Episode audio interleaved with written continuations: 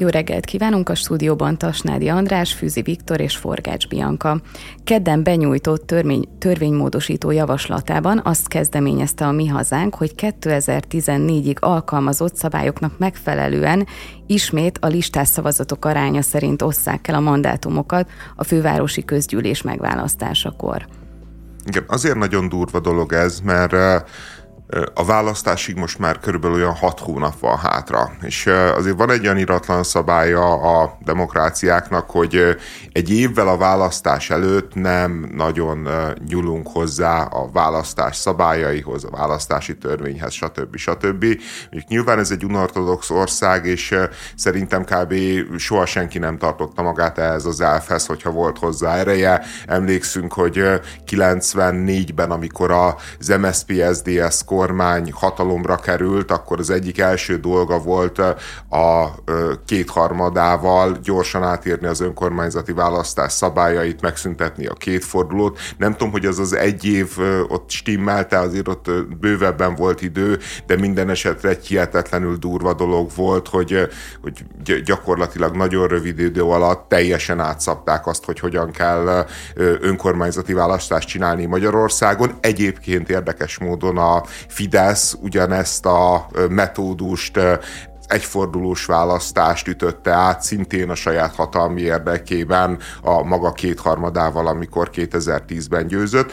Na mindegy, tehát, hogy ez egy nagyon durva dolog ilyen szempontból, és uh, most úgy néz ki, hogy az ellenzéki pártok azért eléggé háborognak is rajta, hogy, uh, hát hogy kivéve egyáltalán... a mi hazánk, aki benyújtotta Igen. a törvénymódosító javaslatot, ugye Karácsony Gergely erősen utalt rá, hogy ez nyilvánvalóan a Fidesznek kedvez, és hogy ezt nem is a, a mi hazánk önszentából találta ki, hanem a, a Fidesznek szeretne ezzel kedvezni úgy fogalmaz, hogy a Fidesz annyira gyáva, hogy maguk előtt tologatják a zsebnáciaikat. Jó, e- ez, ez, ez, hogy a karácsony gyávázik, az, az olyan szinten, én, én tényleg nem is tudom, hogy 13 éve élünk ebben a rendszerben. Tényleg az az élménye Karácsony Gergőnek, hogy a Fidesz gyáva. Tényleg, hogy mondjam, hogy a, fi, a Fideszt azzal kell jó útra terelni, hogy gyávázzuk őket. Tehát én, én, én az egész, tehát hogy ez, ebbe egyébként annyira benne van a Karácsony Gergelynek a személyisége. Van ez a Benner Kolomán, akit a Jobbik most bejelentett, hogy főpolgármester jelölt lesz. Jó eséllyel szerintem el se fog tudni indulni a fővárosba, mert azt a mennyiségű kopogtató cél, hogy aláírás ne, nagyon nehéz lesz megszereznie, amivel egyáltalán el tud indulni. De az első másodpercben az volt, hogy a Jobbik bejelenti a Benner Kolománt, és a Karácsony Gergő mindjárt reagál rá egy fél napon belül a Facebookon, és közli, hogy a Benner Kolomán eh, lassan elkezdhetné tanulni, hogy mi hol van a városházán, utalva azzal, hogy ez a Benner Kolomán, ez eh, nem tudom én vidéken indult képviselőjelöltként az elmúlt két választáson, és így, és így nem értem ezt, hogy miért, miért kell egy olyan jelöltet, aki jó eséllyel szavazatot se fog el, eh, elvinni tőle, miért kell egy olyan jelöltel szembe, aki egyébként semmi rosszat nem tett. Hát élt az alkotmányos jogaival, elind, bejelent, hogy elindul egy választáson, ezzel a gőgös hatalmi arroganciával, ezzel a lekezeléssel, ezzel a mit keresel itt te senki házi hülye attitűddel fogadni, majd utána meglepődni, amikor a megafon pontosan ugyanígy kezeli őt, és pontosan ugyanolyan helytelen módon kezeli ugyanígy őt. És, és ugyanerről szól egyébként a gyávázása is, hogy őt folyamatosan gyávázza, meg mindenfajta alkalmatlanságnak elhordja a megafon, és erre nem az a tanulság belőle, hogy kultúrember leszek, hogy nem így beszélek, hogy nem ez a politika nyelve, amit én meg szeretnék formálni, meg testesíteni, hanem amint van rá lehetőség. Jaj, már úgy várta, hogy elmondhassa, hogy milyen gyáva a Fidesz. Amikor a Fidesz leemeli a, a inkasszózza a városházának a pénzét, akkor valahogy nem azt mondja, hogy jaj, de gyáva ez a Fidesz, hanem azt mondja, hogy jaj, ezek annyira gátlástalanok, ezek mindent megengednek maguknak. Most meg gyáva. De hát azt is elmondta, hogy Orbán Viktor olyan, mint egy bántalmazó édesapa, vagy valami ilyesmi. Igen, ebben sok igazság ez, ez, ez, igen, igen, hát ebbe igen, a gyávába abban már kevésbé, de akkor beszéljünk a másik ilyen olcsó kommunikációs blöffről, erről a nácizásról is. Ugye ez a, a az elmúlt 30 évnek ez a, ez a rettenetesen olcsó ö, be, beidegződése, ilyen polgárháborús beidegződése egy egységnyi komcsizásra válaszul, egy egységnyi nácizás és vissza. Ö, azért fantasztikus narratíva ez, mert ugye se komcsik, se nácik sehol, és arra viszont tökéletes, hogy elfüggönyözze a valódi problémát, ami a polgárosodásnak a, a hiánya, és ami egy semmibe vezető úton tartja Magyarországot. Egyébként, ami a mi hazánknak a törvényjavaslatát illeti, hát elsőbekre itt eszébe juthat az embernek a Lex Volner 2020-ból. Ugye ez volt az a választási törvény szigorító törvényjavaslat, ami végtére is közös listára kényszerítette az ellenzéket. Viszont hiába ez a Volner párhuzam, én, én nem vagyok azért egészen meggyőződve arról, hogy a, a mi hazánk az direktben a Fidesz szekerét tolná. Tehát az világos, hogy egyébként indirekt módon kedvez a Fidesznek a mi hazánk. Kezdve ott, hogy ugye a Fidesztől jobbra is található egy párt, tudnak rájuk mutogatni, mint szélső jobb oldalra, és, és ezáltal ők már olyan középutasnak, olyan mérsékeltnek tűnhetnek a mi hazánknak a kontextusában. Hát másfelől pedig ugye az, hogy a, a, az agymenéseikre milyen társadalmi reakciók érkeznek, ezt, ezt nyilvánvalóan méri a Fidesz, ezen nyilvánvalóan ott van a szemük, és, és eligazítja őket abban a kérdésben, hogy a magyarok mennyire vevők ezekre a széljobber üzenetekre, ugye kiemelten gondolva itt a buzizásra. Hát vagy egyáltalán megfogalmazott üzenetekre, mert viszonylag kevésszer hangzik el. Ö, azt gondolom, hogy érdemes azt is figyelembe venni, hogy ö, szerintem a mi hazánk, mozga, a mi hazánk is ö, profitálna ebből. De az, hogy kinek, kinek jobban érdekez, talán nem, nem kellene elkezdenünk méricskélni, mert nyilvánvalóan érdeke ez a Fidesznek is, és érdeke a mi hazánknak is. És a mi hazánknak nem drága az, hogy a Fidesznél több hatalom összpontosul, amíg náluk is. Tehát, hogyha tömböket nézünk, akkor még mindig felelhető a parlamentbe a jobb és a bal oldal, és bárhogyan is nézzük, a többi ellenzéki párthoz képest a mi hazánkhoz közelebb áll a Fidesz, mint a többi ellenzéki párt. Ezt talán kár lenne tagadni. Hát ezt kár lenne, az biztos. Ne, nekem a mi hazánk javaslatával kapcsolatban azért az a megjegyzésem, hogy, hogy, hogy van egy helyzet, amire ugye reflektál a mi hazánknak a javaslata.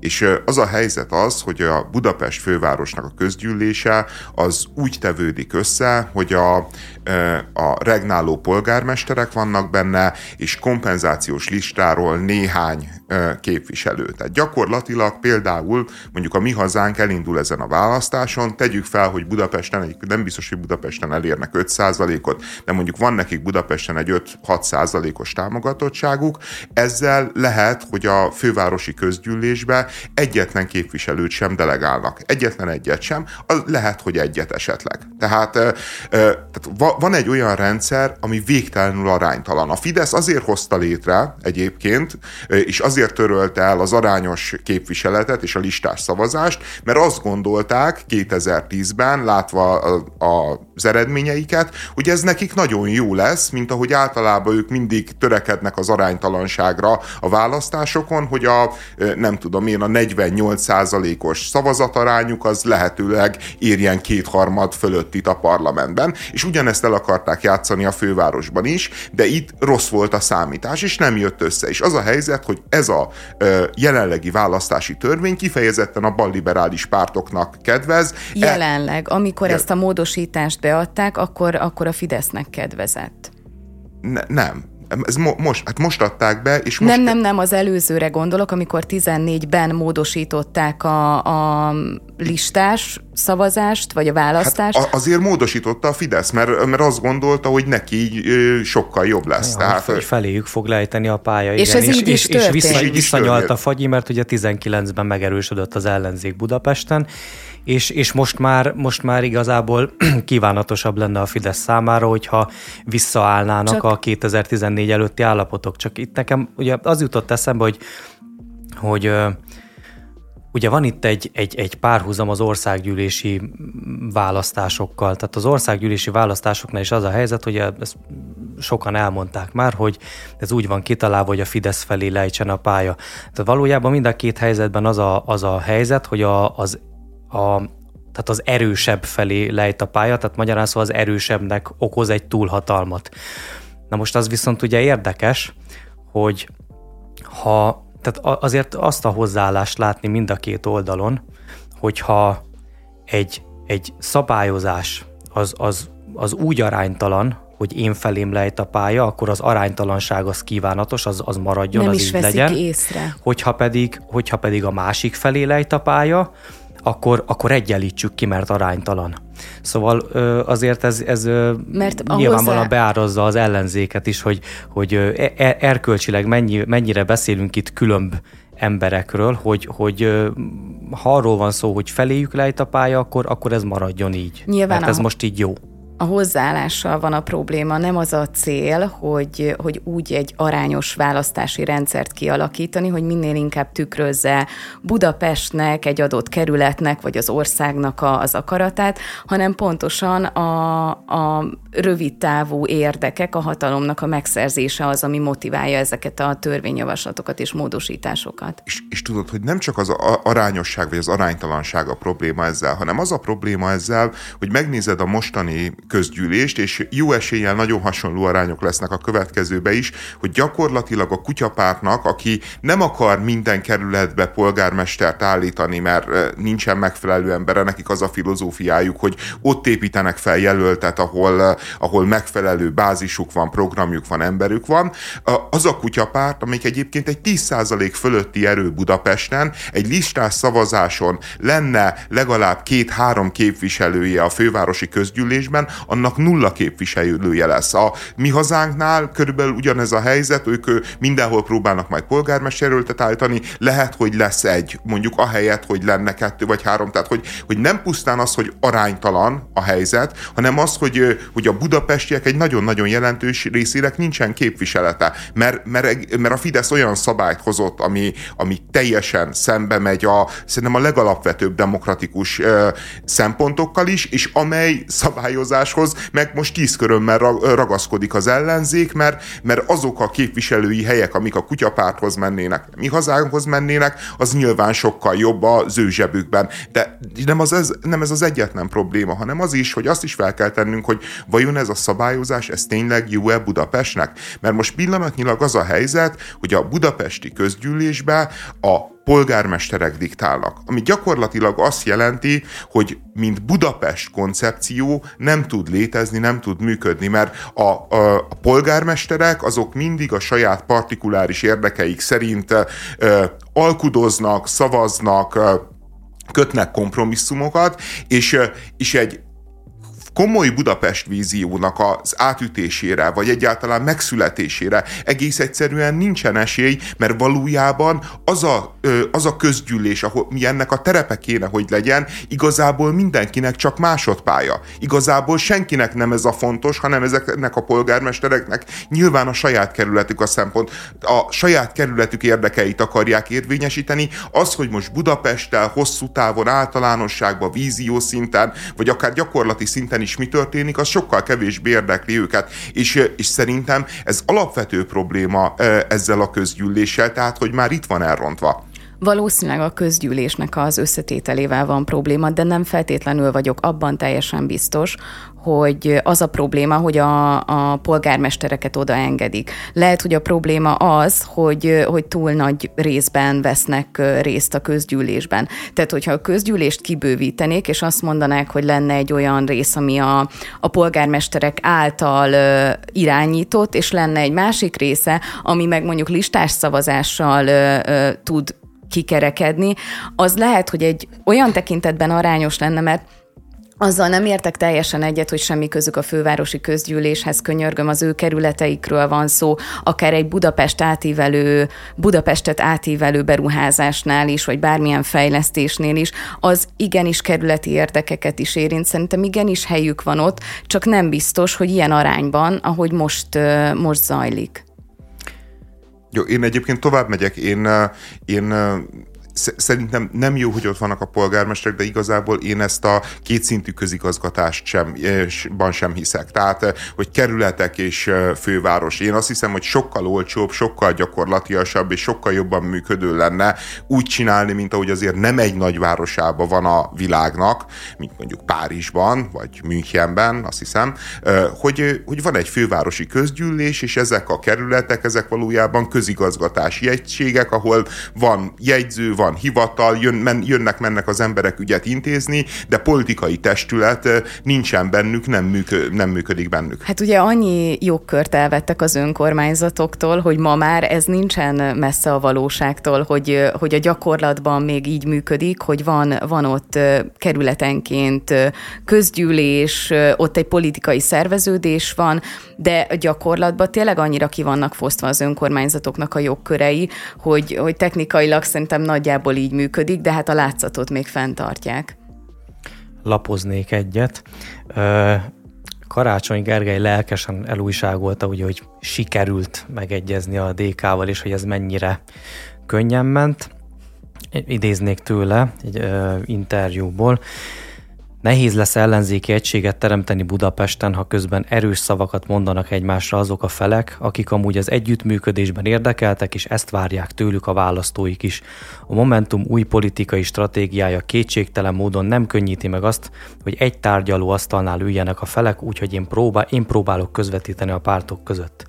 Ugye a, a konszenzusos higgadt figurának a jól ismert szerepeit Karácsony Gergelytől, a Momentum az, az legalább kommunikációs szinten végre egy vállalható útra tért, és már is ösztűz alá kerültek, Jungár Péter után Karácsony Gergely is rákoppintotta az orrukra, mert hát ugye aki, aki, aki Gyurcsánynak nem csóválja a farkát, az nyilván rossz kutya.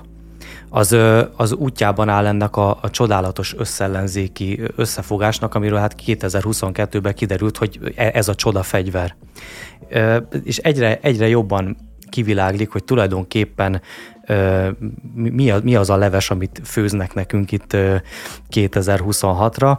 Ez a, ez a teljes kétpólusosság, hogy, hogy centrum nélkül, hogy megint odáig butuljon a politika, hogy Gyurcsány vagy Orbán a, a DK az, az vagy maga mögé sorakoztatja fel, vagy ledarálja a többi ellenzéki pártot, tehát így Budapesttel kapcsolatban ez, ez már most így, most így jól, jól látszik, hogy ö, ez történik, és így őszintén szólva, tehát hogyha ezen kell izgulni, hogy a, hogy a, a főváros az, az most Gyurcsány erődje lesz-e, vagy, vagy Orbáné, akkor, akkor én azt tudom mondani, hogy én, én, én ezt olyan keserű közönnyel tudom ezt a, ezt a játszmát szemlélni, hogy azt mondom, hogy én, én már csak egy helyeges kávét kérek, meg, meg Na, egy, meg egy, meg egy, meg egy köte, kötelet a, a Kövér Laci bácsitól, is megyek a pincébe.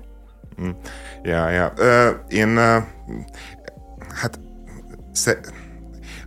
tényleg egy újabb iszonyú inkorrekt dolog. Tehát, hogy, hogy túl erős szavakat mondanak egyesek, azért hallgassuk már meg, hogy Gyurcsány Ferenc hogy kommunikált Karácsony Gergőről. Tehát ahhoz képest a Momentum kifejezetten visszafogott a, a, a, a Gyurcsány Ferenccel szembe. De hallgassuk meg, hogy mit tudom én, pár héttel ezelőtt közölte Karácsony Gergő, hogy aki nem áll be mögé, az annak vége, ő megy előre, hogy és, és mindenki jöjjön be mögé, mert, mert nincsen más opció, vagy nincsenek alternatívája. Igen, korábban még olyan jó ötletnek tűnt az előválasztás, és nagyon furcsa látni, hogy Karácsony Gergely ezt teljes mértékben visszautasítja, most, hogy nála van a, úgy érzi, hogy nála van a többség. Hát meg most, hogy tisztában van azzal, hogy a DK nem támogatja ezeket az előválasztásokat, és, és az a politikai innováció, ami egyébként az előválasztás is, ami bizonyos tekintetben kudarc volt, bizonyos tekintetben azért nagy-nagy siker volt,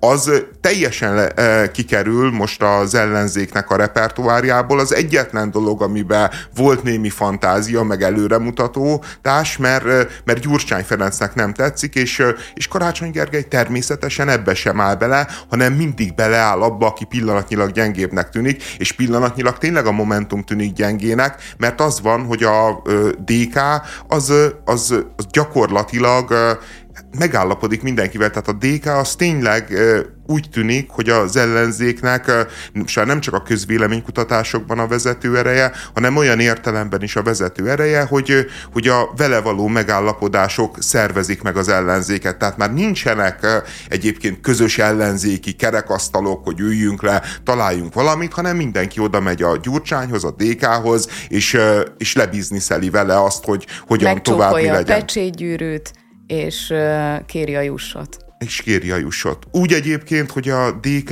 az elmúlt egy évben a közvéleménykutatások szerint, amire annyira szeretnek hivatkozni, semennyit se erősödött, és úgy, hogy ez a DK egyébként a... Szerintem van még potenciál, erősödhet. Van ott még nagyjából 3 nyi szavazat, amit el lehet szedni a párbeszédtől, az LMP-től, meg még... Hát az LMP-től nincs, de az MSZP-től van, igen. Tehát, hogy a párbeszéd és az MSZP az körülbelül még 3 azt még lenyelheti. Hát meg hát amiben kétségbe sejtő belegondolni, hogy azért menet közben felnőtt egy, egy egész generáció, amelyik ugye 2006-ra már nem emlékezhet. Jó, mi nyilván ezt vissza lehet nézni a videókat, el lehet ö, olvasni a cikkeket róla, de igazából egy ilyen közvetlen megélése nincsen, mert, mert ez, ezeknek a Z-generációsokról beszélünk, ugye? De ez a, a, a ez megélése a gyurcsánya a kapcsolatban már inkább az, hogy a Feri ez a, ez a, ez a vicces, vicces figura. De neked ez az élményed, hogy a Z-generáció fordul a DK felé? Nem, nem, nem, nem, nem, nem. E, e, inkább,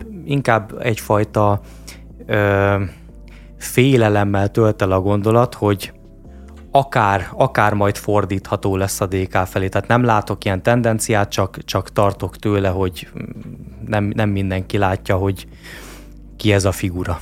Hát igen, és láthatóan a DK próbálja is behúzni a fiatalokat, és hát nem tudni, hogy mikor sikerül neki, vagy egyáltalán sikerül-e. Hollandiában a szélső jobboldali szabadságpárt nyerte a nagy fölénnyel a választást, viszont arra kevés az esély, hogy valóban kormányképes koalíciót hozzon létre Gert Wilders.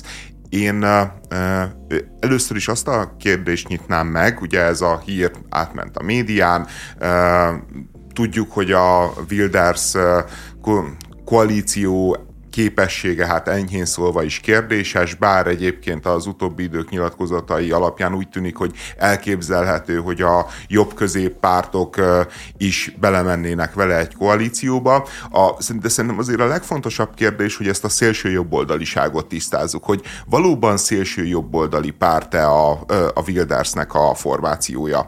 Mert, mert az, a, az a helyzet, hogy két típusú szélső jobboldali párt van Európában. Az egyik típus, ugye ez a, ez a régi típusú, soviniszta, nacionalista, nagyon-nagyon keresztény, nagyon-nagyon erőteljesen konzervatív, már-már militánsan konzervatív különböző szervezetek, ilyesmi volt mondjuk Magyarországon, vagy ilyesmi Magyarországon a Mi Hazánk, ilyen volt Franciaországban a Le Pennek a pártja, ami szintén azért egyébként sokat változott az utóbbi időben is, mert egyre nehezebb szélső jobboldalinak nevezni, a programját tekintve egyébként inkább középbal, és sok ilyen szervezet volt. A másik típusú úgynevezett szélső jobb oldal, az, annak a, a története az talán leginkább Hollandiában nyúlik vissza, nem tudom, hogy nektek megvan-e a Pin Fortune. A Pin Fortune az a 2000-es évek környékén alakított, alapított egy pártot, az volt a neve, hogy Pin Fortune listája, és azt kell tudni erről a Pin Fortune-ről, hogy ő egy egyetemi oktató volt, publicista, média személyiség, aki baloldalról indult, és, és, egy, és egyébként egy meleg aktivista is volt, maga is homoszexuális. És ő szembesülve azzal, hogy, hogy Hollandiában a bevándorlás mit okoz, és hogy melegként mennyivel keményebb az élete, mit tudom én, a 90-es években, mint a 80-as években, mert mert, mert az utcán sokkal több zaklatásnak, agressziónak, stb. van kitéve, ő egyre inkább beleállt egy nagyon-nagyon keményen migráció és iszlámkritikus álláspontba. Miközben egyébként mindaz, amit gondol a világról, az radikálisan liberális.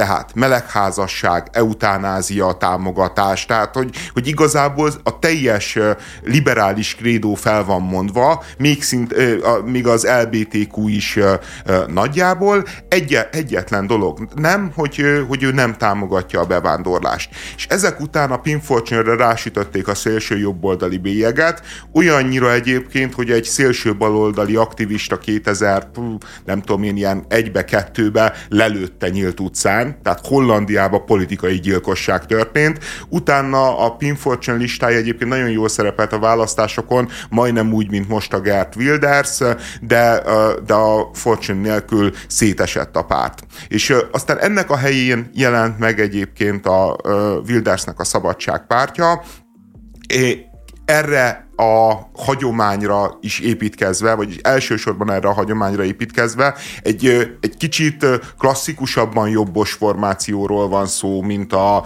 a Pin Fortune-nek a listája, de valójában gazdaságpolitikájában, társadalompolitikájában, hát aztán magyar szemmel egy kifejezetten liberális valami. Tehát, hogy a Gert Wilders, akit most mi szélsőjobboldalinak nevezünk, és az újságok úgy írnak róla, mint szélsőjobboldaliról, az az ember az egy lényegesen liberálisabb programmal indult ezen a választáson, mint bármikor az SDS, az el, mit tudom én, a 90-es meg a 2000-es években. Tehát, hogy, hogy neki a melegházasság, meg ilyesmi, ezek nem, nem kizáró dolgok, hanem kifejezetten támogatandóak. Tehát az ő szélsőjobboldalisága ugye azért, mert bevándorló ellenes, és egyébként nem úgy bevándorló ellenes, hogy valami fajta fehér felsőbbrendűségre hivatkozik, valami fajta fai vagy vérségi tisztaságra, hanem úgy bevándorló ellenes, hogy azt mondja, hogy, hogy bizonyos kultúrákat bizonyos mennyiség után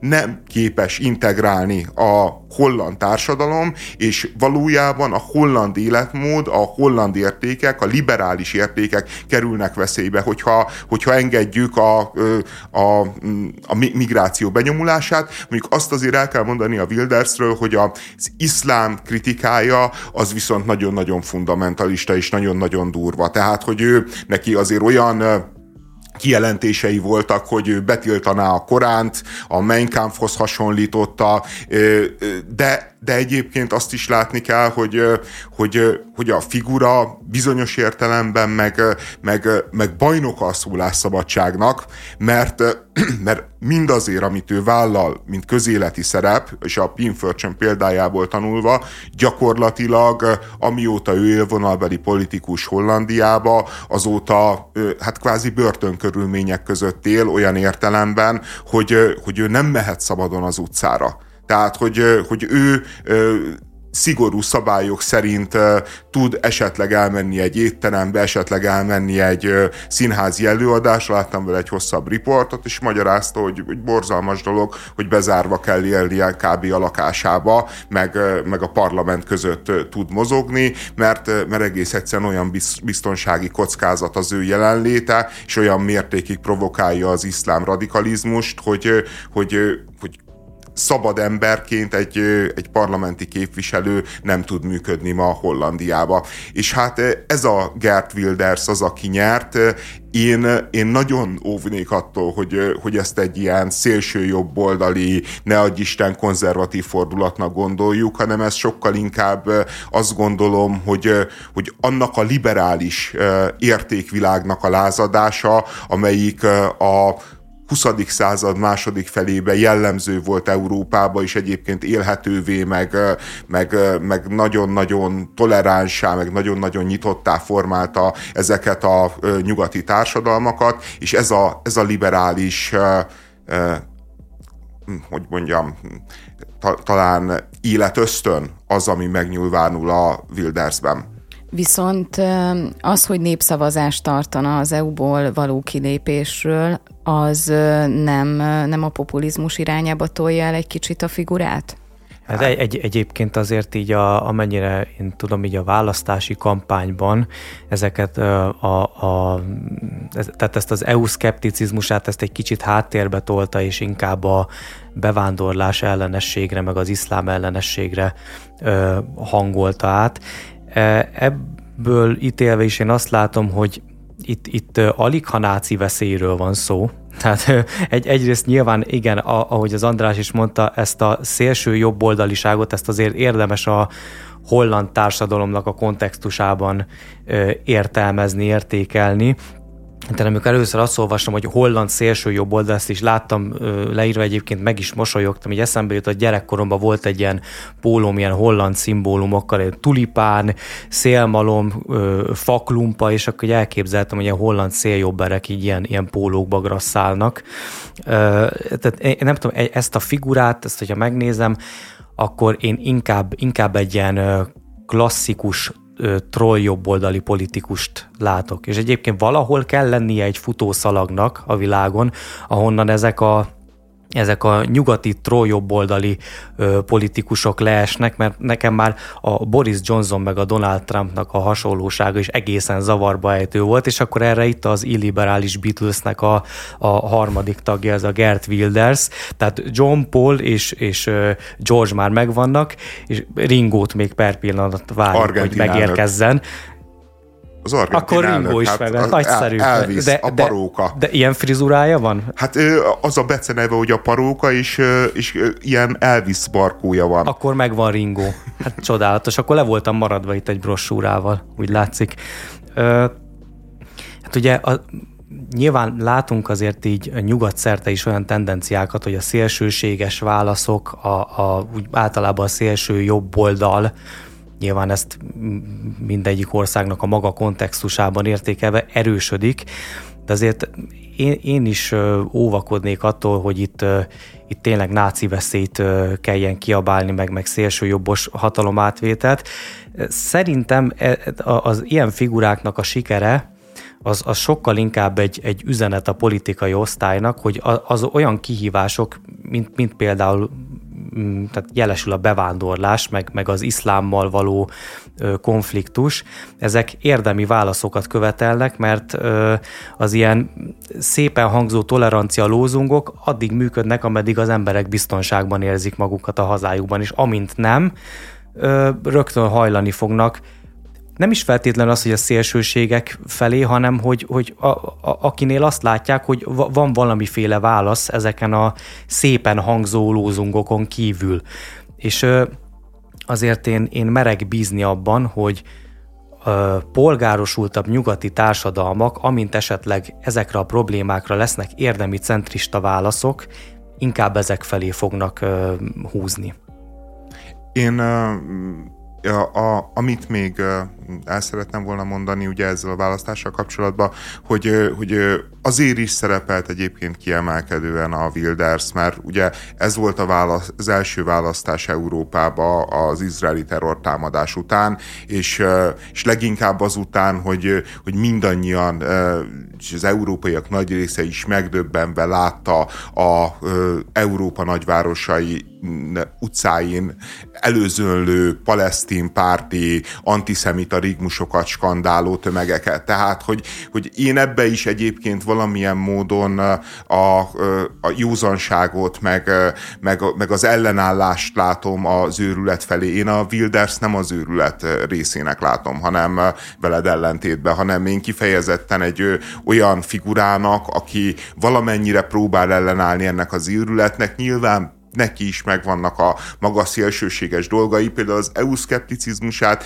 azért nem sorolnám ide, mert Hollandia a világ egyik leggazdagabb országa, az Európai Uniónak is nettó befizetője. Azért ott szerintem reális dolog, hogy, hogy folyamatosan a politikai De ez az elit... Egyesült Királyságra is igaz volt, és hát láttuk, hogy milyen problémát okozott ott belpolitikailag az a népszavazás. Tehát ehhez képest tartom furcsának, hogy, hogy beleállt ebbe a kérdéskörbe. De Hollandia az az Egyesült Királyságnál is jelentősebb, más, tehát gazdagabb ország, legalábbis egyfőre vetített GDP-be, másrészt meg azért ez egy 20 éves álláspont, tehát egy 20 éves kritika az Európai Unióval szembe, és, és ennek a kritikának egyébként szerintem nagyon sok része van, csak ami igaz, mert elmondják, hogy egyrészt a migrációt nem tudja kezelni, elmondják azt, hogy a gazdasági versenyképességnek nem jó a nagyon bonyolult bonyolult bürokratikus EU-s döntéshozatal, és, és nem az a következtetés belőle, hogy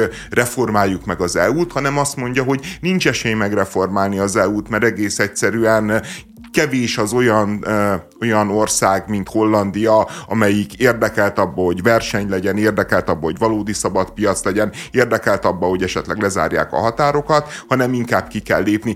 Azért nem véletlen, hogy Svájc például nem lépett be soha az Európai Unióba. Ugyanezzel a megfontolással, tehát hogy ez nem feltétlenül egy szélsőség.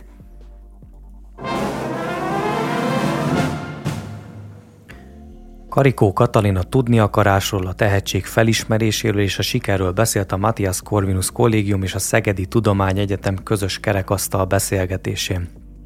Négyes átlagon volt, miközben a félosztály kitűnő volt emlékezett saját diákéveire, és megjegyezte, ő maga nem volt különösebben tehetséges.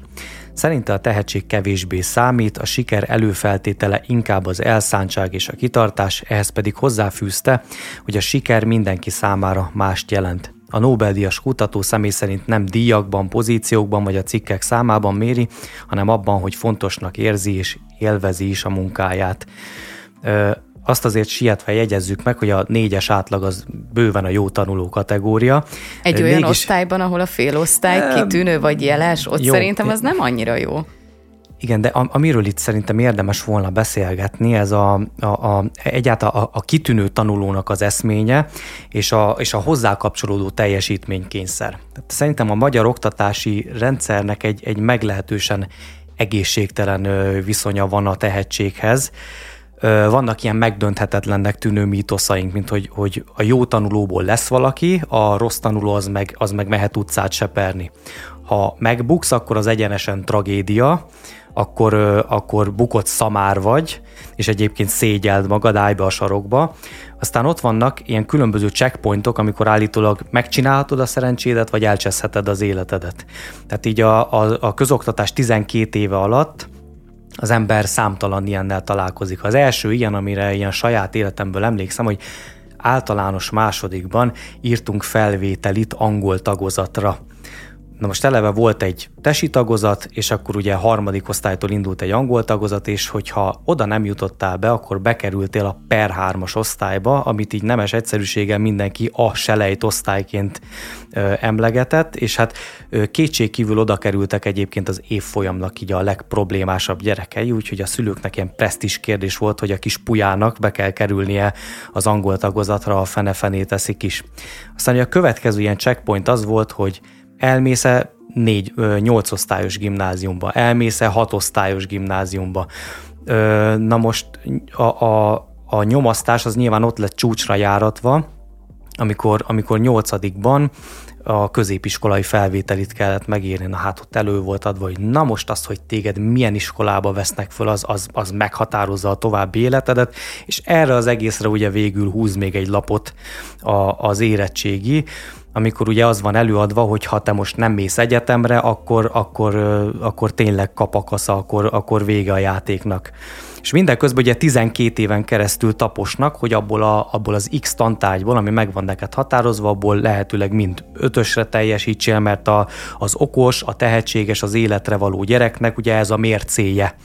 Ö, magyarán ugye megszabnak egy keretrendszert, amiben neked ö, helyt kell állnod, amiben neked képességesnek, tehetségesnek kell mutatkoznod, és hogyha egyébként a te tehetséged ezen a keretrendszeren kívül mutatkozik meg, az, az majd, hogy nem probléma. Tehát, hogy akkor arról van szó, hogy neked van egy ilyen hóbortod, aminek egyébként szeretsz hódolni, van egy szenvedélyed, de előbb meg kell írnod a matekházit, de előbb fel kell készülnöd a töri téma záróra, és ez, ez, ez különösen akkor tud ilyen eszenciálisan megjelenni, amikor a gyereknek mondjuk művészi érdeklődése van. Tehát ilyenkor a legtöbb szülő az frászt kap, hogy, hogy mi lesz ebből a gyerekből? Hát éhen fog halni? festegetni akar, gitározgatni akar, hát abból nem lehet megélni, úgyhogy, úgyhogy nyilván előbb a kötelességek, előbb el kell végezni a melót, legyen kész a lecke, és utána majd, utána majd lehet bazseválni. Vagy, Előbb vagy szerezzünk be egy Nobel-díjat, és utána lehet, lehet festegetni, igen, meg, igen. meg zenélni. Ez a keretrendszer, amit említettél, ez szerintem annyira így van, hogy ráadásul egy nagyon-nagyon szűk keretrendszerről beszélünk ma Magyarországon, hogy milyen feltételeknek kell a gyerekeknek megfelelni ahhoz, hogy ők jelest kapjanak. Tehát van néhány attribútum, amit hogyha el tud sajátítani, aminek hogyha meg tud felelni, akkor ő egy jó tanuló. És nagyon érdekes egyébként a Karikó Katalinnak az esete olyan szempontból, hogy ő egy kutató lett. Ő egy reálpályát választott és még így sem sikerült az iskolának úgy belőnie. Tehát nem zenész lett, nem művész lett, amit ugye megbeszéltük, uh-huh. szerintem teljesen igazad van, hogy baromi nehéz mérni, és egyébként az iskolarendszer nemhogy ö, nem támogatja ezeket, hanem, hanem tényleg ilyen énekóra, rajzóra, bármilyen ilyen jellegű tantárgy, az ilyen, ilyen teljesen másodlagos. Hányszor van olyan, hogy jaj, hát a Pistike olyan jó tanuló, most nehogy már az ének húzza le az átlagát, de olyat nem hallunk, hogy jaj, olyan gyönyörűen rajzol, olyan tehetséges ez a gyerek, nehogy már a matek húzza le szegénynek az átlagát, tehát ilyen nincs, ez nem létezik, és ez nagyon kifejező, hogy milyen hozzáállása van a a, az oktatási rendszernek a különböző ö, tehetséghez. A matek, a fizika, a kémia, és akkor még mellette ott van a, a humántárgyak is erősek, de ami ezen kívül esik, az már, az már egyszerűen gyakorlatilag nem létezik alibi énekórák vannak, és mhm. rajzórák szerintem. Ö, illetve ez is nagyon érdekes, hogy nyilván próbálnak egyensúlyt teremteni humán és reál tantárgyak tekintetében, és ugyanakkor a súlyjal számít mondjuk egy, egy matematika, meg egy, meg egy irodalom, egy általános iskolás gyereknek az átlagát tekintve. És nagyon furcsa az, hogy, hogy mindenkinek mindenből nagyon jónak kell lenni. Tehát nincs, melyik szülő mondja azt, hogy fiam, annyira jó vagy matekból, a fizika zseniálisan megy, nem érdekel az, hogy nyelvtanból hányas leszel. Tehát ilyen nem nagyon hangzik el, vagy legalábbis nagyon ritkán. Ez a fajta nyomás, ez a fajta kényszer, amiről beszélsz, abszolút szerintem létező ö, dolog. Igen, és egy, egy ilyen oktatási rendszer, egy ilyen kultúra az egyébként nagyjából arra jó, hogy ilyen frusztrált és földhöz ragadt jobbágyokat termeljen ki, akik majd így felnőtt, érett, most nagy idézőjeleket mutogatok itt, érett feje majd belátják azt, hogy, hogy mit tudom én, festői meg zenei karrierről ábrándozni, az egy ilyen gyermetek hóbort volt. És hogy azt látni, hogy a, a magyar iskolákban sokkal fontosabb a, a, kitűnő, a kitűnő tanulókkal, meg a tanulmányi versenyeknek az első helyezettjeivel feszíteni, mint valódi érdemi tehetség gondozást megvalósítani.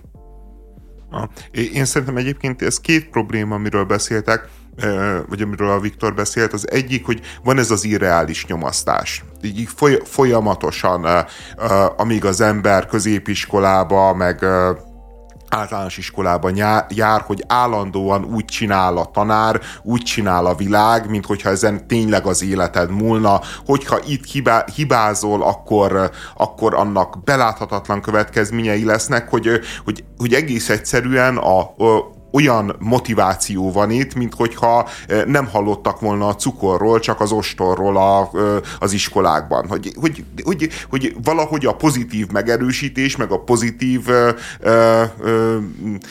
nem tudom én az motivá- csak a kiváltságosaknak jár, igen, akik a, matek versenyt nyernek. Igen, és a, a pozitív megerősítés az sokszor még rosszabb. Igen. Tessék, vegyetek példát Pistikéről. És Pistikének is rohadt kellemetlen, meg mindenki másnak is legalább. És, és egyébként ennek az egésznek tényleg a csúcs abszurditása, amikor jönnek ilyen 8-10-12 éves gyerekek számára felvételik a nap, amikor, amin múlik az életed és, és igazából ilyenkor mit mérnek meg, hogy a, valójában, hogy egy valós tudást mérnek, valós kompetenciákat mérnek meg, vagy inkább az, hogy az a gyerek mennyire izgul, vagy, vagy mennyi, mennyire uh, tanították meg a uh, szülei uh, jó felvételit írni, vagy a tanárai, mert én azt gondolom, hogy az utóbbi. Tehát, hogy nincs olyan, hogy egy 8-10-12 éves gyereknek ne lenne kompetenciája egy középiskolához. Nincs, nincs olyan. Egész egyszerűen, hogyha az a helyzet van, akkor rossz pedagógusok kezébe volt. Tehát én azért nagyon adom a polgárpapának azt a mondását, aki azt mondja, hogy, hogy minden gyerek potenciálisan zseni. Tehát, hogy, hogy mindenkiből megfelelő képzéssel, megfelelő hozzáállással elképesztő teljesítményt lehet kihozni. És amikor azt látjuk, hogy nincs elképesztő teljesítmény, akkor ott azért 10-12 évesen nem a gyerek a felelős. Kollab ruha és cipő kollekcióra áll össze az amerikai metálzenekar a Korn és az Adidas. Hát a Korn és az Adidas kapcsolat az lassan 30 évre tekint vissza, ami az újdonság ebben, hogy ez soha korábban nem volt hivatalossá téve. A Korn volt az a zenekar a 90-es években, amelyik több fronton is az újdonság erejével hatott. Hát egyrészt a, a metáltól egy addig teljesen szokatlan hangzásvilágot hoztak, amiben itt-ott még, még rebbetétek is belefértek, zenei sajtó egyébként a későbbiekben így rájuk is aggatta azt a címkét, hogy ők így a new metal műfajnak a megteremtői, ami szerintem azért nagyon leegyszerűsítő, de lényegtelen. Aztán hoztak újat a dalszövegek tekintetében, kifejezetten felkavaró témákhoz szerettek hozzányúlni, úgy, mint az iskolai bullying, a, a gyermekkori bántalmazás és szexuális zaklatás, a szorongás, kisebbségi komplexus, mentális betegségek, és akkor itt jön képbe az, amit mindezekkel nekem nagyon nehéz összeegyeztetnem, hogy az öltözködés terén is kiléptek a, az addig megszokott keretek közül, és ilyen kifejezetten proli Adidas melegítőkbe öltöztek. Na most eleinte ez, ez lehetett akár valamiféle pukkasztása is a metal szcénának, és ez még lehet imponáló is. De most őszintén ez uh, nem volt lépés a, a metálos, fekete póló szakadt farmerhez képest?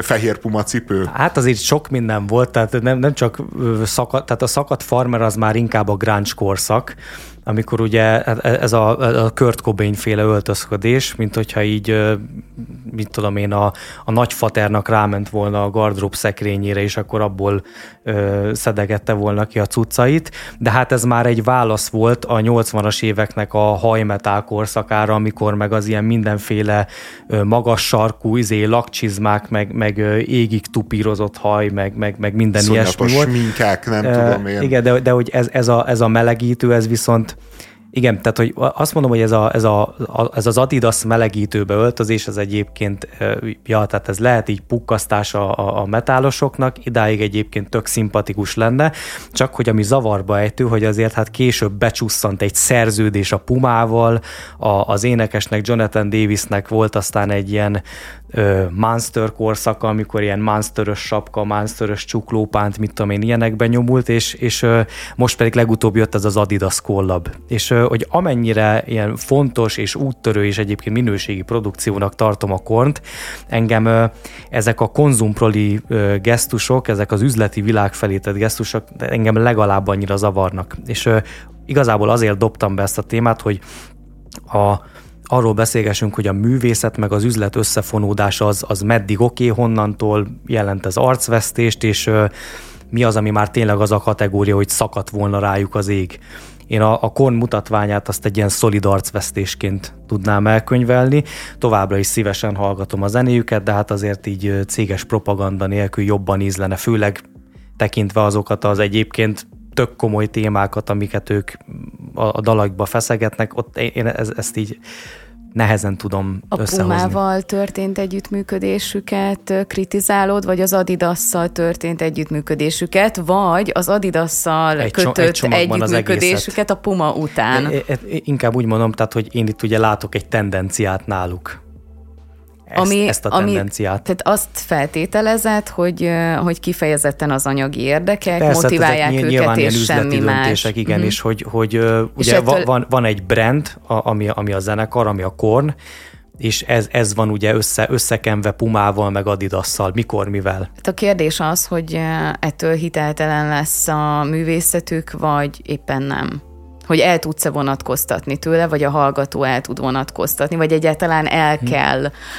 de szerintem azt teljesen irreális számon kérni, hogy ők kiállnak a színpadra, és önazonosnak, kényelmesnek az Adidas melegítőben érzik magukat, és azt felveszik. Hát az elején De, még erről szólt. I- igen, tehát, hogy, de szerintem ez teljesen irreális számon kérdi. Ez szerintem hihetetlenül menő, és, és, és hihetetlenül bátor dolog is volt egyébként abban a világban ebbe beleállni. Tehát, hogy itt azért szembe mentek a szubkultúrának minden elvárásával. És, és, és, és azt mondták, hogy nem számít, úgy öltözködünk, ahogy nekünk kényelmes, és ez, ez szerintem egy hihetetlenül fontos üzenet, és úgy kényelmes, ahogy nekem önazonos, és én sokkal jobban érzem magamat egy Adidas melegítőben, mint egy szegecsekkel kivert bőrkabátba, ne, nem tudom én milyen hatalmas mink alatt. Azért a Jonathan Davis elég hamar eljutott oda egyébként, hogy ilyen már ilyen lila flitteres Adidas melegítőt vett fel. jó, hát jó, igen. Ott már kényelem, nyilván, kényelmet lesz, amikor talán más szempontok is igen, voltak. Nyilván, hogyha az ember rásúszik erre a divat dologra, az, az, az, akkor nehezen áll meg, azon nem ez egy lejt az apája. De szerintem azzal semmi baj nincs. Megmondom őszintén, hogy én az, hogy, hogy utána ők azt mondták, hogy volt egy pillanat, amikor bejelentkezett a Puma, hogy és azt mondta nekik, hogy srácok, szerettek lazán ilyen joggingokban vonulni a színpadon, nekünk is vannak nagyon szép joggingjaink, viseljétek a miénket az Adidas helyett, és mi még fizetünk is érte. Szerintem erre igent mondani, hát ö, hülyeség lett volna nemet. Tehát én, én, én azért nem látok ö, se esztétikában, se, se bármilyen kulturális vonatkozásban olyan különösebben nagy különbséget az Adidas meg a Puma között. Tehát szerintem az lett volna a probléma, hogyha bejelentkezik, mondjuk látják őket Adidas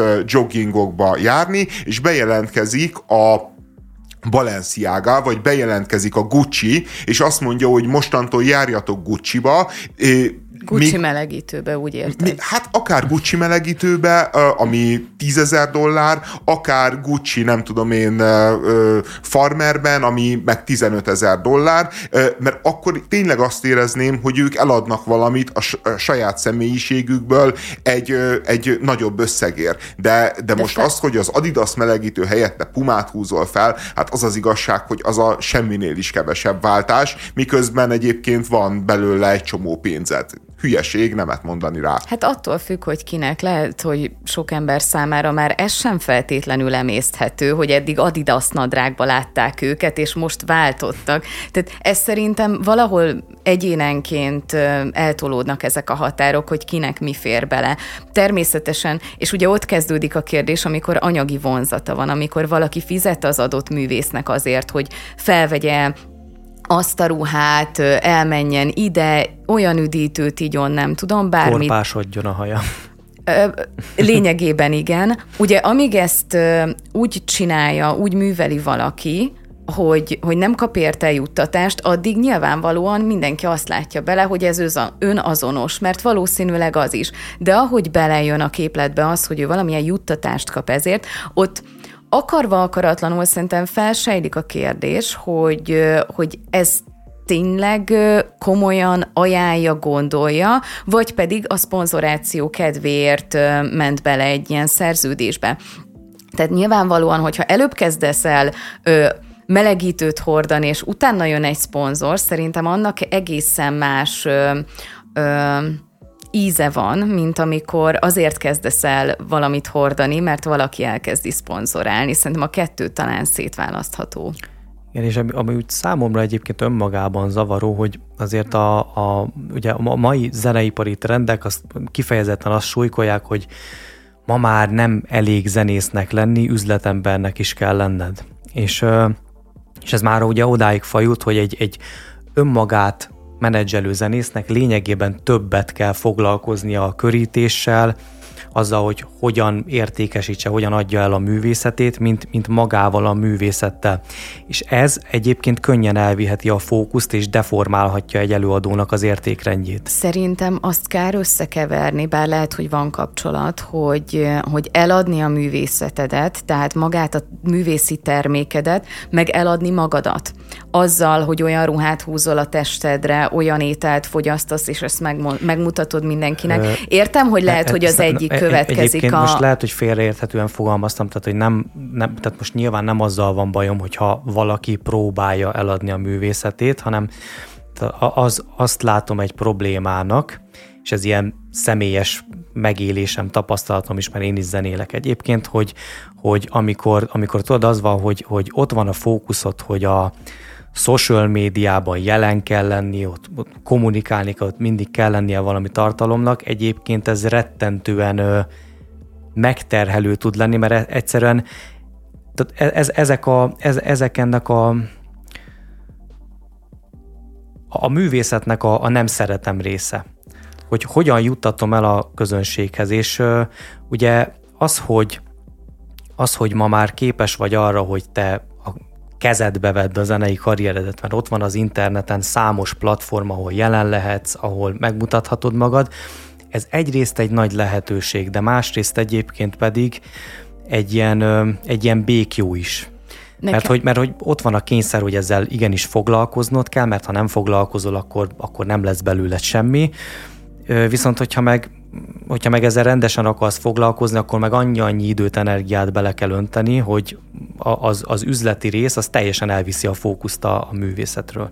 És ez a kérdés merült fel bennem, hogyha már felépítettél mondjuk alapvetően a művészetednek a, a terjesztése céljából mondjuk egy nagy elérésű Instagram oldalt tegyük fel, hogy akkor már közvetlenül következik ebből az, hogy te nem tudom, milyen olyan üdítőket fogsz rajta reklámozni, hiszen ott van az elérhetőség és reklámérték, illetve itt megint érdemes szétválasztani azokat a művészeket, akiknek adott esetben szükségük van ilyenfajta szponzorációra ahhoz, hogy tudjanak azzal foglalkozni, ami, amivel szeretnének, tehát például a zenéléssel, és ott van az, azok a művészek, akiknek tényleg iszonyatos elérésük van, ezzel nagy reklámértékük, de nekik már mondjuk nem feltétlenül van szükségük arra, hogy ilyen-olyan üdítőket mutogassanak, de mégis megteszik.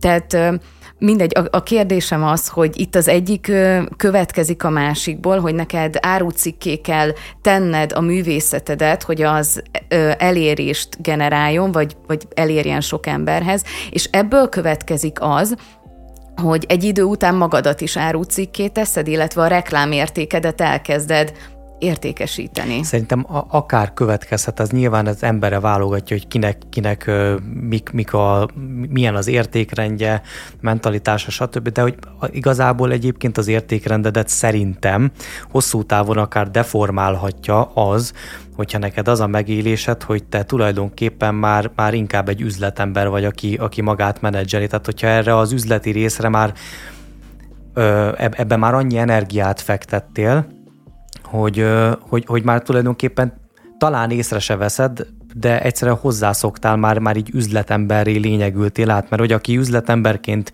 felépíti magát, az művészként egyúttal meg könnyen leépítheti magát. Mert hogy itt van egy elsődleges kérdés, ami eldöntendő, hogy, hogy én vagyok a cél, és a művészetem az eszköz, ami majd, ami majd ugye e, segít nekem elérni azt az áhított sikert, azt a státuszt, amit szeretnék, vagy pedig a művészetem a cél, aminek én vagyok az eszköze.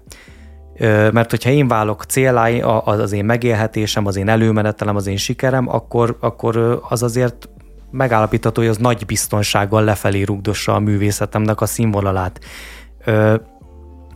Hát szerintem a... ez egyáltalán nincsen így egyébként. Tehát nagyon sok művészt visz az egója előre, iszonyú sok művészt, de ne, nem mindenki azért játszik el nagy szerepeket, nem mindenki azért szerez zenét, mert most azt mondja, hogy, hogy minden áron van egy valami zenei üzenet, amit el akarok juttatni, hanem egész egyszerűen azt mondja, hogy itt vagyok én, a világ csodája, és ezt mindenkinek látni kell, hogy milyen fantasztikus gondolatok vannak az agyamban, mit micsoda fantasztikus dallamok vannak az én fejembe, és, és, és ezt, ezt a csodát, aki én vagyok, meg kell, hogy osszam a világgal. Én, én szerintem... Hát azért e... szerintem, hogyha így gondolkodik róla, hogy milyen csodálatos gondolatok, meg dallamok vannak a fejemben, akkor ott azért már a művészeten van a fókusz, hiszen azokat a gondolatokat, meg azokat a dallamokat akarom elsőrendűen megmutatni, és lehet, hogy ehhez egyébként van egy, van azért egy, egészségesnél nagyobbra fújt egóm, de, de azért ez, ez az ego, ez mégiscsak valaminek a szolgálatában áll.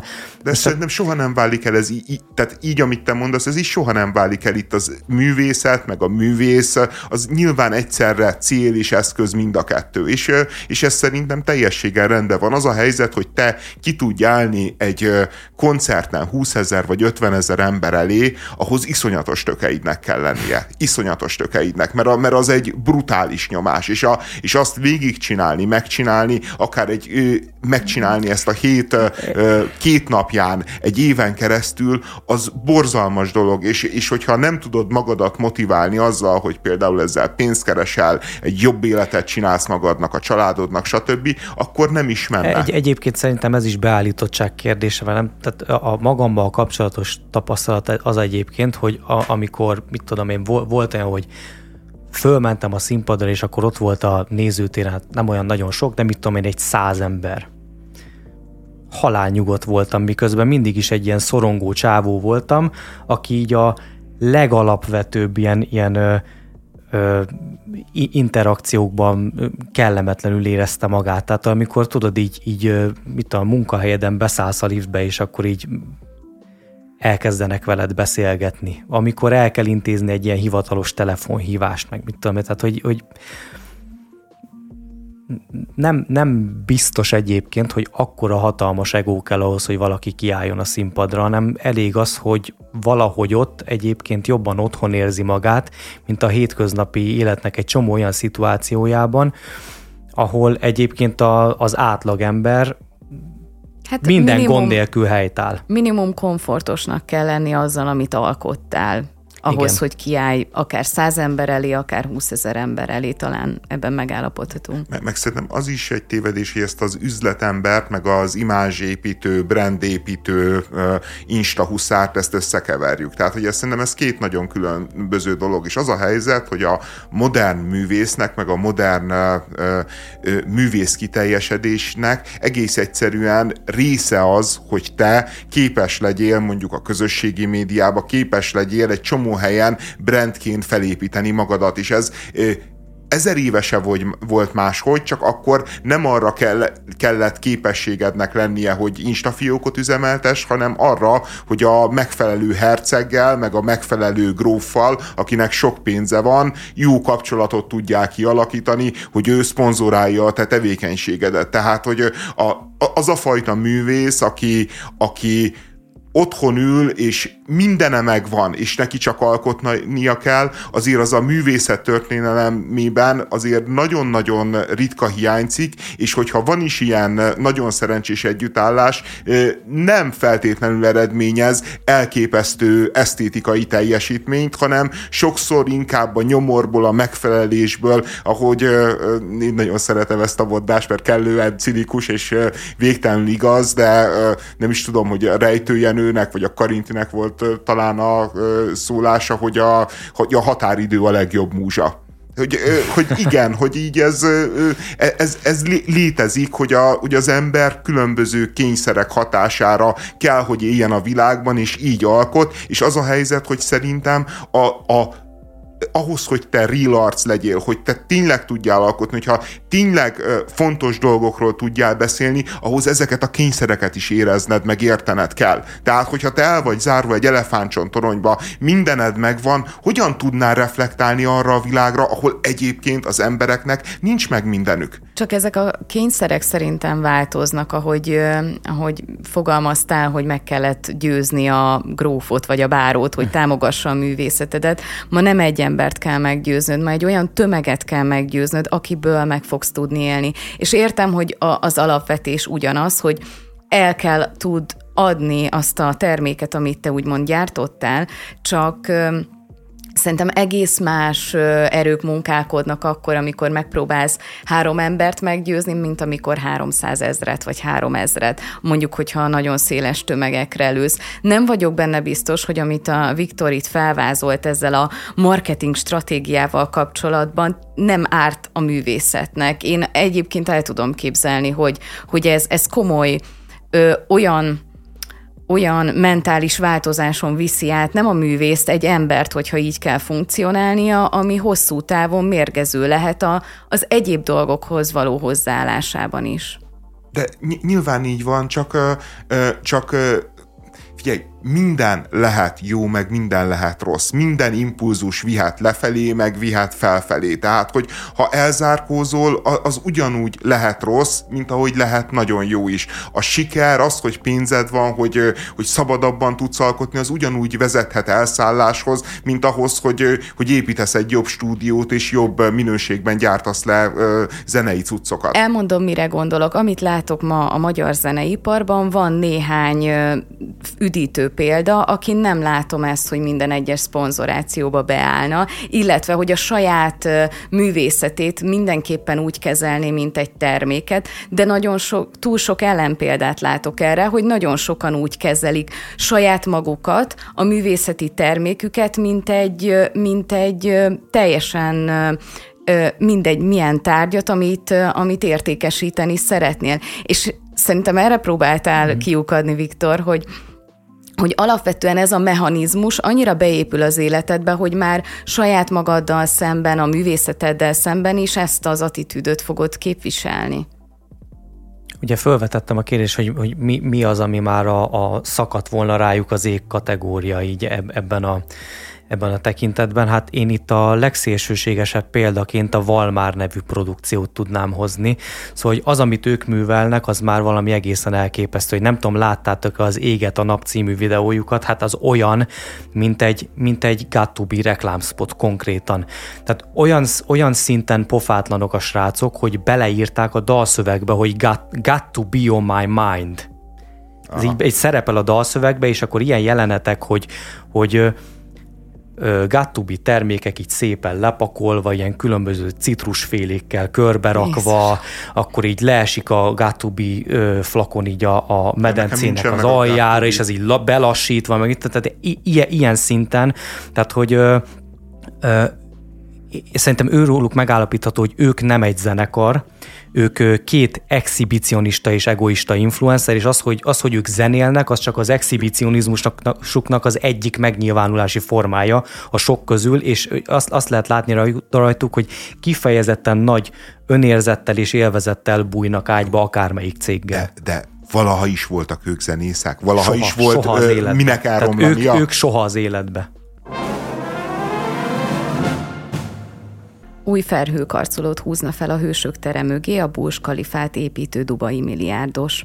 Az üzletember már tárgyal a kormányjal arról, hogy a MOL toronynál is magasabb felhőkarcolót építsen a rákos rendező vasútállomás közelében. A torony radikálisan átalakítaná a főváros látképét, hiszen a vasútállomás lényegében a hősök tere mögé esik, vagyis az ide épített 200 méteres vagy annál is magasabb torony a tér szobrai és az Andrássy út épületei fölé magasodnának.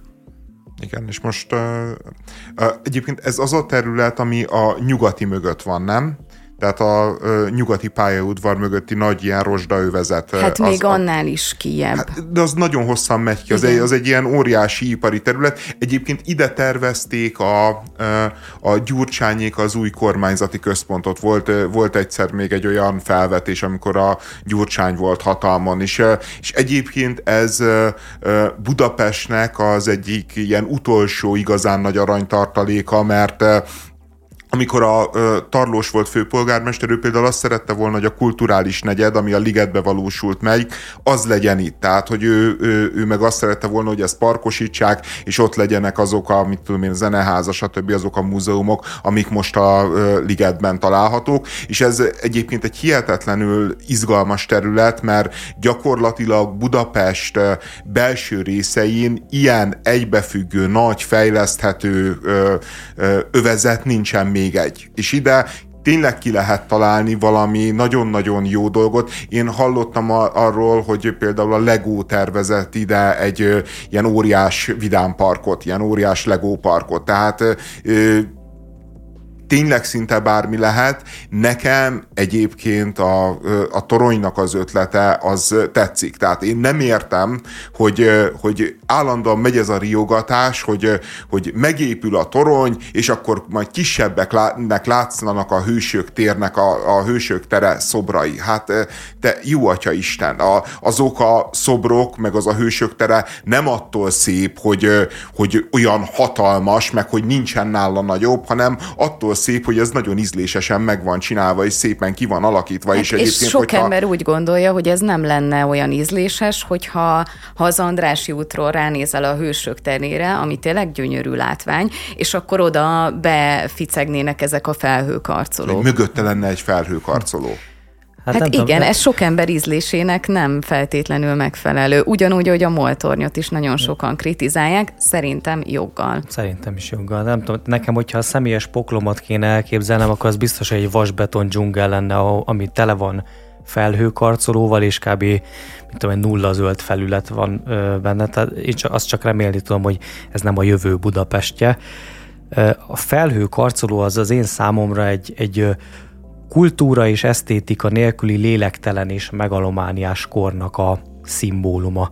És en, ennek a, e, ennek a kornak pedig Dubaj az kb. a csúcs terméke. Ö, mik egy felhőkarcoló építésének a szempontjai? Ugye az olcsó építőanyagok, az, hogy rideg funkcionalitás, amit egyébként eufemisztikusan nevezhetünk akár letisztultságnak is, ha akarjuk, hatékony helykihasználás, mert hát ugye fölfelé terjeszkedik, csak épp szerintem egy olyan város épül belőlük, ahol, ahol elidegenítő és nyomasztó élni. Az ilyen városokra az jut eszembe, hogy ezek nem az embernek épülnek, hanem a mindenható gazdaságnak. A, a felhőkarcolóhoz az az embereszmény, ami az én, amit én így hozzá tudok társítani, az Patrick Bateman az amerikai pszichóból. Az a figura, akinek nincs személyisége, és a, a legfőbb identitás képzője az a névjegykártyája, az, hogy az milyen textúrájú papírra van nyomva, milyen betűtípussal, és hogy a neve az dombor nyomott-e rajta. Egy, egy, egy bazilika is grandiózus, és hogy abban is ugye megjelenik a megalománia, csak szerintem valahogy egészen más, hogy mint, mint egy felhőkarcolóban. Kezdem ott, hogy van esztétikai értéke, a, a helynek van lelke és szelleme, és ezt érzi az ember, amikor belép. Szerintem egy, egy ilyen helyen, mint egy bazilikot, igazából nem azért maradsz csendben, mert érzed, hogy ezt elvárják, hanem mert egyszerűen, ha nem is vagy vallásos, akkor is egy, egy valamiféle alázatot vált ki belőled az az atmoszféra meg egyáltalán az a művészi alázat, amivel, amivel maga az egész épület elkészült, a, a, azok a díszítések, freskók, stb. És ezzel szemben belőlem, most nyilván a, a személyes preferenciáimról beszélek, belőlem egy felhőkarcoló, az, az, az csak szorongást vált ki. Ö, jó példa volt ide a moltorony, amit említettél, ami, ami egy ilyen, hát, hát tényleg egy világcsúfsága. Egy ilyen, egy ilyen betonból és üvegből készült ö, fallosz így a, a város fölé meredve áll, és hirdeti, hogy most, most a, a pénzes proliké a világ. Azok, akik, ö, akiknek semmi esztétikai érzéke, semmi kultúrája, és amúgy nem hisznek semmiben az egójukon kívül, a, meg, a, meg a szent pillanatnyi hasznon kívül. Én nem lennék ennyire szigorú a felhőkarcolókkal, én azt gondolom, hogy megvan a helye. Ö, viszont érdemes egy olyan város esetében, mint Budapest, nagyon körültekintően végig gondolni és végigjárni, hogy hol van a helye, hogy van-e egyáltalán helye. Összességében szerintem a felhőkarcolóknak van funkciója, ö, én nem vagyok ezekkel ennyire előítéletes. Ja, hát vagy... én, én egy radikális idealista vagyok. Na, tehát ezért ezzel tisztában vagyok. Én, én azt gondolom... De, de abban mi az idealizmus, hogy tagadjuk azt, hogy esztétikája van a felhőkarcolónak, miközben azért, hogyha de... ránézel a gazdagréti lakótelepnek a házaira, meg ránézel a Burj Kalifára, és még mondhatnék ezret, azért érzünk esztétikai különbséget. Ízlés kérdése, talán. ezen talán nem érdemes vitatkozni, hát, mert valaki azt mondja, hogy borzasztóan néznek ki szerint a felhőkarcolók, más meg oda van érte. Tehát ez, ez szerintem ez ízlés kérdése, én ezt meghagynám ezen ja, a... Én, én, én, én, én, én tényleg csak a rideg funkcionalitást látom bennük. Aha, hát Na jó, de, de nekem ez egészen döbbenetes. Tehát, hogy így, így ilyen, módon, tehát hogy, tag, tehát, hogy azt mondani, hogy az Apple termékeiben nem látja az ember a, a kifinomultságot, a szépséget, a, az esztétikát, hanem csak a rideg funkcionalitás. Nyilván lehet ilyet mondani, csak hát az egész Apple jelenség azért olyan népszerű, meg azért működik, mert nem csak rideg funkcionalitás, hanem,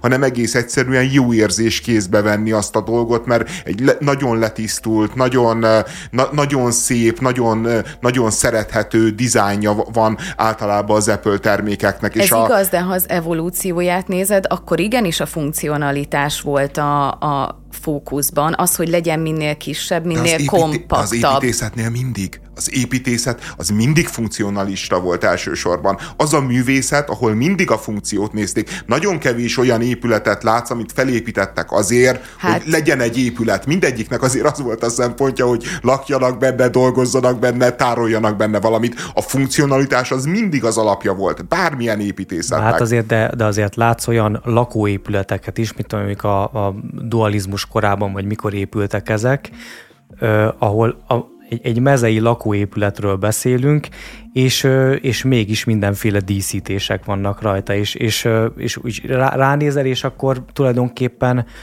akár művészetet is tudsz belelátni.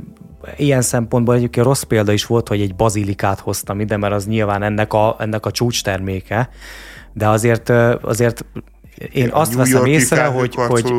csomószor, egyébként ez nagyon érdekes, engem például iszonyatosan nyomasztott New Yorkba az, hogy a New Yorki felhőkarcolók úgy vannak, hogy az első mondjuk 5-10 méter az úgy van megcsinálva, mint, mint azok a házak, amikről beszéltél, ilyen vízköpőket látsz, minden, ilyen, ilyen az egész nagyon-nagyon szépen van dizájnolva, és, és nagyon-nagyon igényes esztétikum, amit így, hogyha így felnézel látsz, ha meg egy kicsit még feljebb nézel, akkor meg vörös téglát, és végtelen hosszú vörös téglát, mert, mert oda már, már nem, nyilván nem, nem volt sok értelme. Na, ott már a gazdasági szempontok, ott már a gazdasági érvénye, szempontok és érvényesültek. Ne, nem mindig... Tehát Csak nem... azt mondom, hogy de viszont nem egész végig vörös tégla, tehát hogyha nem lenne esztétikum, hogyha igaz az a mondása a Viktornak, hogy, hogy ez csak rideg funkcionalitás, akkor nem lennének ott azok az ijesztő vízköpők, a ö, különböző ilyen, ö, ezek egyébként a régiek, ez a 20 század elején épült na, nagy felhőkarcolókon is ott vannak, és egyébként meg jó pofák, meg szépek nagyon nehéz meghúzni a vonalat, ugye ez az építészetnek, meg amúgy nagyon sok ágnak a, a fő kérdése, hogy van funkcionalitási szempont, gazdasági szempont, és van esztétikai szempont, és ezt a hármat mondjuk úgy mozgatni. És nagyon sokszor az építészetben nem is a funkció, vagy nem feltétlenül a funkcionalitás kerül előtérbe, hanem vannak olyan bizonyos esetek, amikor igenis a az esztétikum nyer. Építőmérnökként azt tudom elmondani, volt egy tanárunk, aki azt mondta, hogy az építőmérnöknek két ellensége van, az építész és a víz. Mert nyilván nagyon sokszor előfordulnak olyan megoldási ötletek az építészek részéről, amiket kitalálnak, amit egyébként a gyakorlatban ö, megcsinálni gazdaságtalan vagy éppenséggel nem úgy fog kinézni, ahogy azt az építész ö, ö, kollega el, elképzelte. Tehát ezek szerintem ez a hármas a a funkció, a gazdaságosság és az esztétikum, ezek szerintem mindenhol érdemes megtalálni a, a, az arany középutat, és nem vagyok benne biztos, Viktorral ellentétben, hogy a, a felhőkarcolóknál szerintem van az a, van az a típusú felhőkarcoló, ahol, ahol sikerül ezt, ezt kialakítani. Nem is ez a fontos, még egyszer azt szeretném elmondani, hogy inkább az, hogy hol és hogyan, milyen funkcióval álmodják meg, talán ez a fontosabb, mint az, hogy oda ö,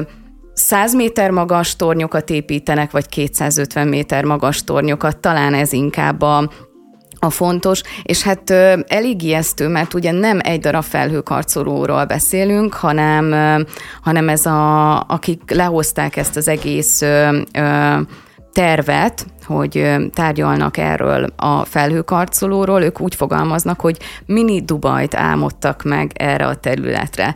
Mert, mert olyan valaki akarja felépíteni, aki egyébként a Burj Khalifát építette? Tehát, igen, hogy igen. az a, az a sejknek van egy ilyen városfejlesztési terve. Én még egy dolgot azért elmondanék még szintén a felhőkarcolók védelmében, mert a Viktor részéről is elhangzott, hogy neki milyen fontos a zöld. Az a város, amelyik felfelé terjeszkedik, annak sokkal több lehetősége van zöldet építeni maga köré. Tehát, hogy a felhőkarcolóknak egyébként van egy olyan pozitív hatása is, hogy, hogy egész egyszerűen olyan intenzíven használ ki egy, egy viszonylag kicsi részt a városból, hogy mellette egyébként közösségi funkciónak, zöldnek nagyon-nagyon sok területet lehet nyerni. Nyilván lehet Már nagyon amit nem sű... kell feláldozni a közlekedés miatt, hogy elérhető legyen az épület. Részben igazad van. Rész... Figyelj, nézed, Budapest az egy olyan hatalmas vár, tehát hogy, hogy ezzel a mérettel Nyugat-Európában fele ekkora alapterületű, harmadekkora alapterületű városok vannak. Az, hogy Budapesten mondjuk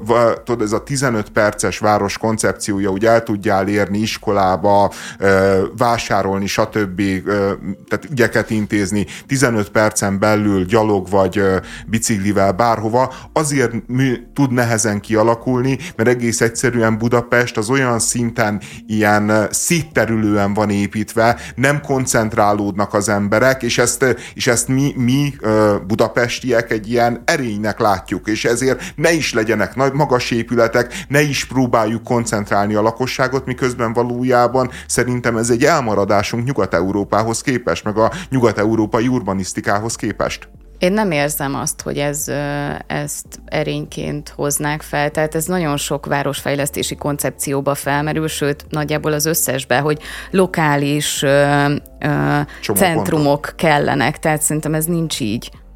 Hát igen, de amikor azt mondja valaki, hogy ő csinál egy lokális csomópontot, épít a közepére egy szép felhőkarcolót, akkor mindjárt el, el, el megy a hőbörgés, hogy jaj, csak felhőkarcoló ne, jaj, csak 150 vagy 100 méternél vagy 80 méternél magasabb épület ne szülessen Budapesten, mert akkor mi történik, te jó Isten? Mi, mi, mi lesz? Egyébként a puskásból ugyanez a hisztéria folyt, hogy épült a puskás, hogy a, na, ez a nagy UFO, na, egyébként például a puskás tényleg nem szép. Tehát, hogy hogy na, na an, anba én tényleg ilyen Örülök, esztétikai, esztétikai örömöt nem látok, de, de nem vágta tönkre, tehát hogy Budapest nem ronda város, nem az van, hogy eddig milyen szép város volt Budapest, most milyen ronda lett, hanem ott van egy ilyen furcsa ufószerű képződmény. De minden így egyébként... kezdődik, hogy vannak furcsa képződmények, és amikor olyan sok lesz, hogy már észre sem veszük az értékeket, vagy a szép épületeket, vagy magát a látképet, olyan mértékben módosítja ez a sok képződmény,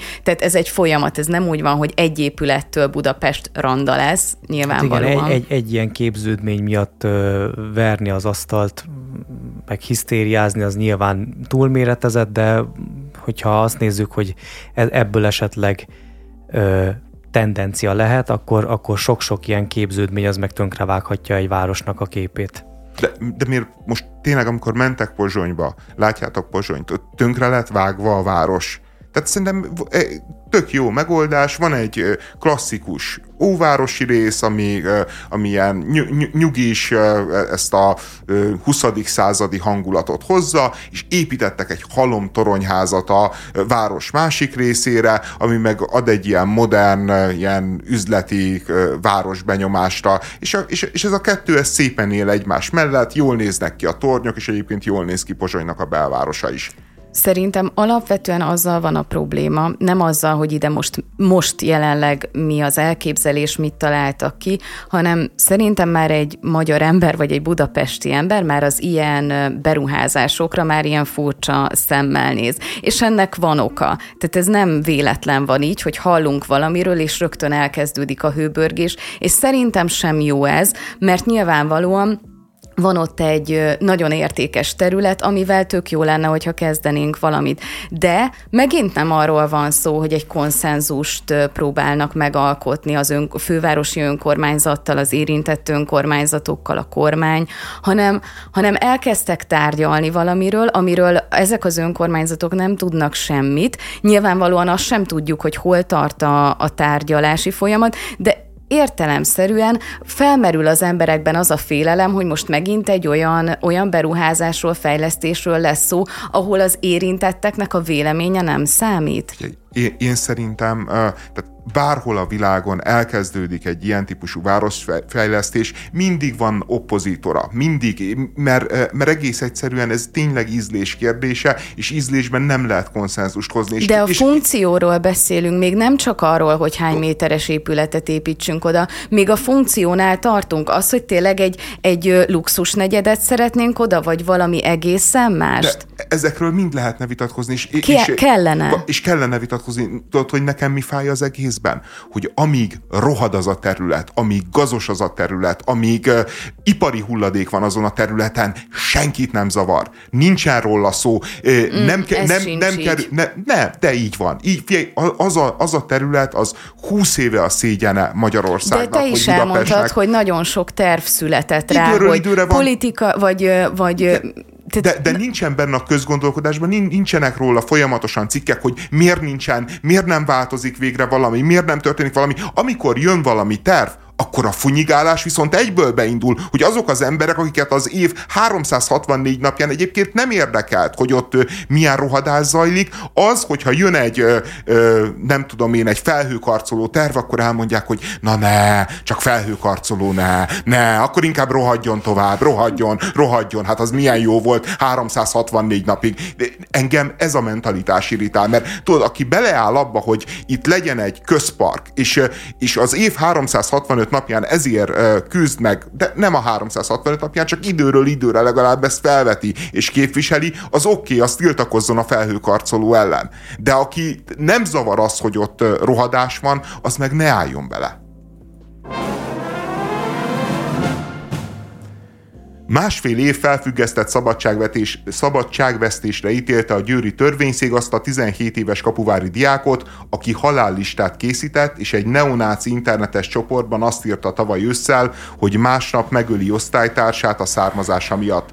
A fiatalkorú mindent beismert, céljai, tervei nincsenek, pszichológushoz kell járnia. Az ítélet része az is, hogy írnia kell egy dolgozatot a lelkiismereti, vallási szabadságról és a megkülönböztetés tilalmáról.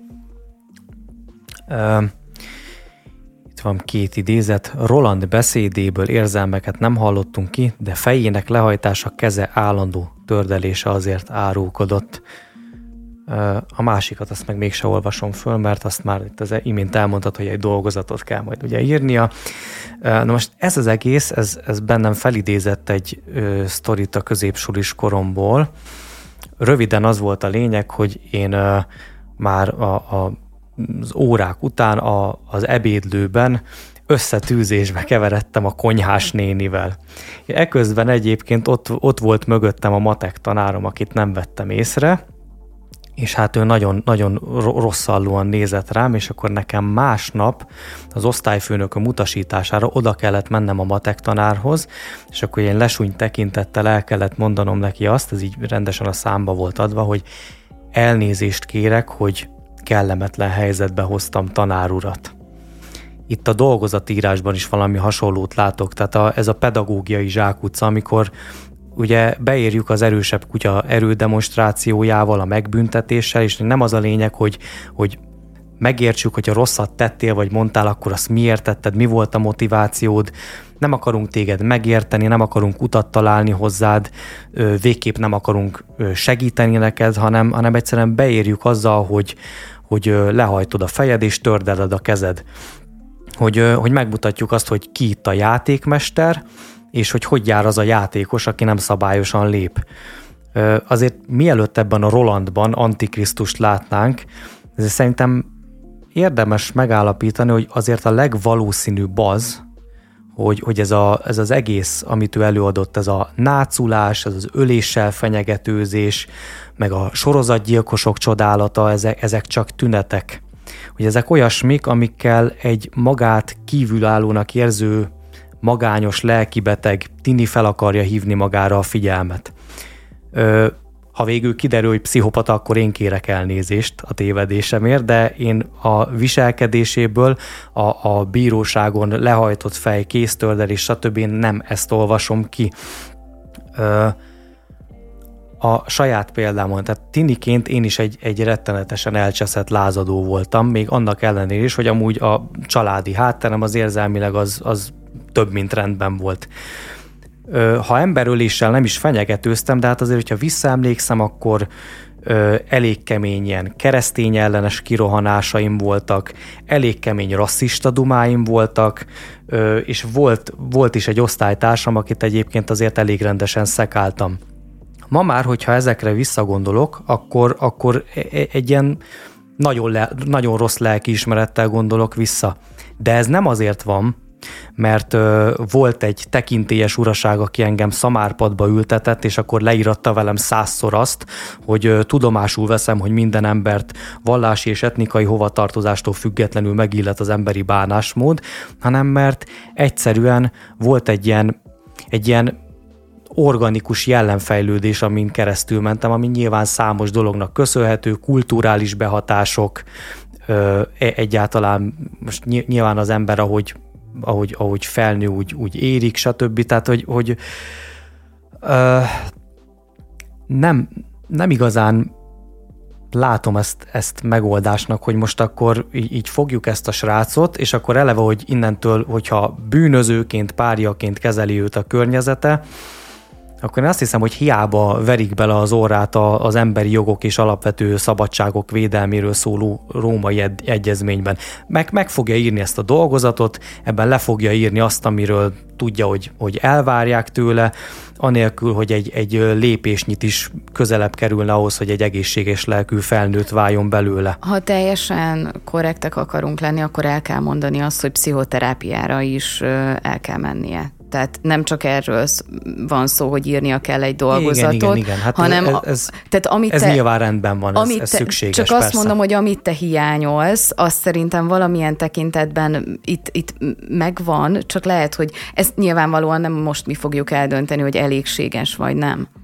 Igen, én, és én szerintem most ez egy, tehát amit ez a ö, srác megengedett magának, meg, meg amilyen típusú veszély egy ilyen ember, ahhoz képest ö, mértékletes szerintem a, a reakciója a hatóságoknak, meg a bíróságnak. Az, hogy az ügyészség azt mondja, hogy ö, írjon egy dolgozatot ö, a, ö, az emberi jogokról, vagy mit tudom én, a megkülönböztetés tilalmáról, én ö, én sem fűzök ehhez nagy reményeket hozzá, de azt gondolom, hogy annyiban van benne logika, hogy legalább azt lássuk, hogy érti. Tehát nem kell, hogy, hogy feltétlenül így gondolja, mert azt nyilván majd a pszichoterápia elvégzi, vagy nem végzi el, de legalább értse értse azt, hogy miről van szó, és akár értse azt, hogy van egy játékmester. Tehát, hogy a világ nem olyan, hogy ő bárkit szabadon kinyírhat, és bármit megtehet, hanem vannak játékmesterek, vannak nagyobb autoritások. Nagyon sok embert nem a belső meggyőződése tart féken, hanem azt tart féken, hogy vannak erősebb játékosok, nagyobb halak ebben, meg rendőrség, meg nem tudom hogy micsoda ebben a világban. És, és az a helyzet, hogy ezt tudatosítani egyáltalán nem haszontalan és nem árt szerintem.